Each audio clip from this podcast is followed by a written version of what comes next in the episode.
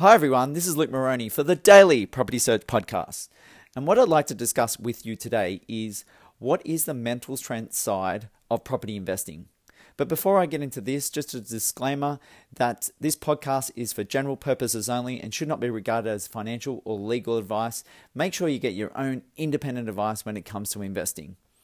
So, back on this topic of what is the mental strength side of property investing? There's so much we, that we need to do deal with as investors, and I guess the big reason for coming up with this particular topic today is I'm actually down in Canberra and running the marathon tomorrow. So 42.2 kilometers of mar- of running out in the marathon, and there is a lot of pain that you're going to go through physically. There's a lot of um, mental strength that you have to deal with during the race. There's going to be a lot of pain and anguish. And to get that whole thing about mind over matter is going to be a big thing for me. But it also comes in other areas of your life. And when it comes to property investing, there's so many things that can go right and can go wrong. And so we need to think about and prepare ourselves for what is the potential of to happen with some of these investments and our whole portfolio. There's pros and cons. There are different things that could come up, whether you're looking to make quick wins out of your investing or you're looking to play the patience game and look for those gains over time. So there's a lot that you need to go through mentally. And I always discuss that that property is often 80% of a mindful or mental challenge and 20% comes in the skills and knowledge and experience. So you really want to think about having your mind right, having your mindset really focused on where you want to go with your property investing. And I want to bring up a couple of key points to discuss about the mental strength side of it. I've been able to grow my property portfolio to 30 properties, and there is a reason, a number of reasons actually, to be able to get that, to putting in the work, having a strong mindset, not being um, affected by some of those minor things that do happen. And even if they're major, get back on the horse and reflect on what you can do to make things better or have a, that next win. So, a couple of those key points. Firstly, the ability for someone to assess deals, look at the calculated risk that you are going to take, and then take action. So, it's it's you know really focused on having a look at each and every deal, not getting excited about every deal that pops on your desk. You really need to ascertain whether this deal is going to work for you and go through that whole due diligence period. And then, you know, focus on as not only is this deal, but with your own financial circumstances, is that going to be a calculated risk that's going to work for you in your whole portfolio or own personal financial circumstances. Once those two things have been assessed, and then you do all your due diligence around that, it's about then having the mental strength, the mindset to focus on taking that action. Or too often, we see men and people analyze, analyze, analyze, analyze deals constantly and then never actually buy.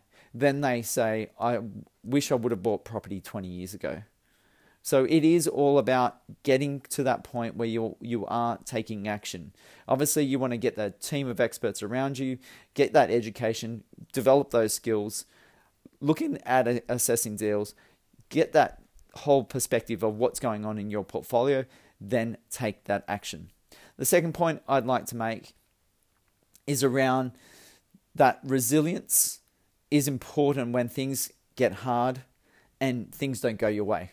So within our different areas of our life, in business, in work, and in property investing, things aren't always going to go be plain sailing. It's a fact of you know life and how things work. You in with property investing, you are there's so many things that could go wrong. Um, there are repairs and maintenance. There are tenants that could do damage. There's a lack of service and skill from a property manager. There's interest rates that could go up there are just so many factors to be wary of. And where people struggle is they want that perfect investment and they want to see it grow and have all this cash flow and, and maybe make those quick wins as well. And if things don't go right, then they panic. they will either get totally frustrated with it and it'll affect them in other areas of their life, or they'll just up and sell that property and happy to take it at a loss when there is a situation if they hold on to that property that little bit longer or they look to maybe sell that property and use that money for another investment that's going to work better for them and if they end up doing nothing well you haven't learnt through the experiences of what you've gone through. And you know that whole thing about resilience and moving forward and striving and achieving is all lost so you want to start to develop those resilience and some of those errors and mistakes that you have made or fortuitously happen or unfortuitously happen that you're not able to have a win and it turns out to be a loss, then you know get up, start again, go go forward. And we've he- heard so many times about people um, becoming bankrupt and then all, all of a sudden turn themselves around and then a millionaire or a billionaire afterwards. We've seen people, immigrants, come to Australia with nothing, just the clothes on their back, turn it around to be multimillionaires. So the stories are out there. And it just goes back to that mental strength attitude of just keep on going, keep on doing things. My first investment property was a property out in Western Sydney in Blacktown. I bought at the peak of market. It didn't grow for 10 years. Now, I could have just sat back and said, property's no good. I had dramas with tenants as well.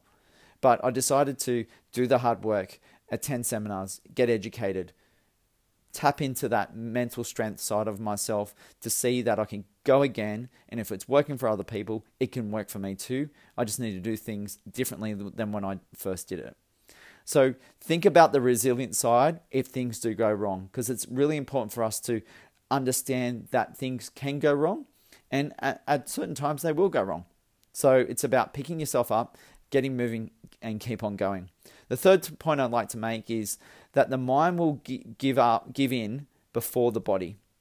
As like when I you know make that analogy with mar- marathon running, the body um, will often keep going and we don't realize it's just our mind is holding us back. And it's the same when it comes to property investing. The mind will give in before you get towards a point where you're focusing on financial recovery. So we don't want to allow the mind to give in. We want to allow the mind to keep going, to understand and acknowledge there is a challenge there, there has been mistakes or an error has been made, or something has happened that hasn't got quite right. But how do we look to either fix that situation or get out of that situation and move on to another property investment or another idea moving forward.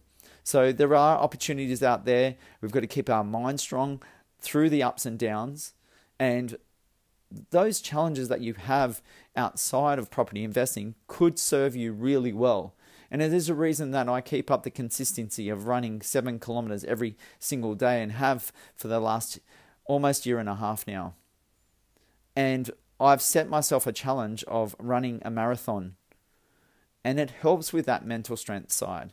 So we'll see what other challenges that you can have away from property investing that can really develop you as someone who is mentally strong and able to deal with all sorts of situations and not not only just I guess deal with the situation, allow for those situations to happen acknowledge that they are going to happen at various times.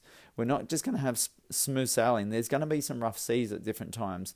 Everyone has them in their life, and no one, no one is is um, won't have those circumstances happen.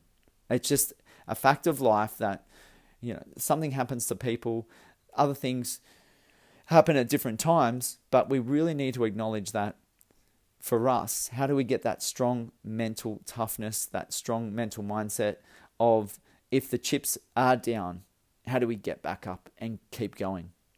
So, hopefully, that's helped you think about the mental strength side of property investing. And happy to chat with you uh, in regards to this particular topic because it's something that is quite close to me in terms of volunteer work I do at Lifeline as well, and the mental strength side of life, of property investing. And like I said, the mindset is almost, I would say, 80% for me in terms of property investing. Um, and it's the other 20% that is probably education and skills and knowledge. So it goes a long way to work on your mental strength. So if you want to discuss this a little bit further or about your own individual circumstances when it comes to investing, please give me a call on 0400 332 377. Look forward to talking to you soon, and thanks for tuning in. The podcast you just heard was made using Anchor. Ever thought about making your own podcast? Anchor makes it really easy for anyone to get started. It's a one stop shop for recording, hosting, and distributing podcasts. Best of all, it's 100% free. Sign up now at anchor.fm slash new. That's anchor.fm slash new to get started.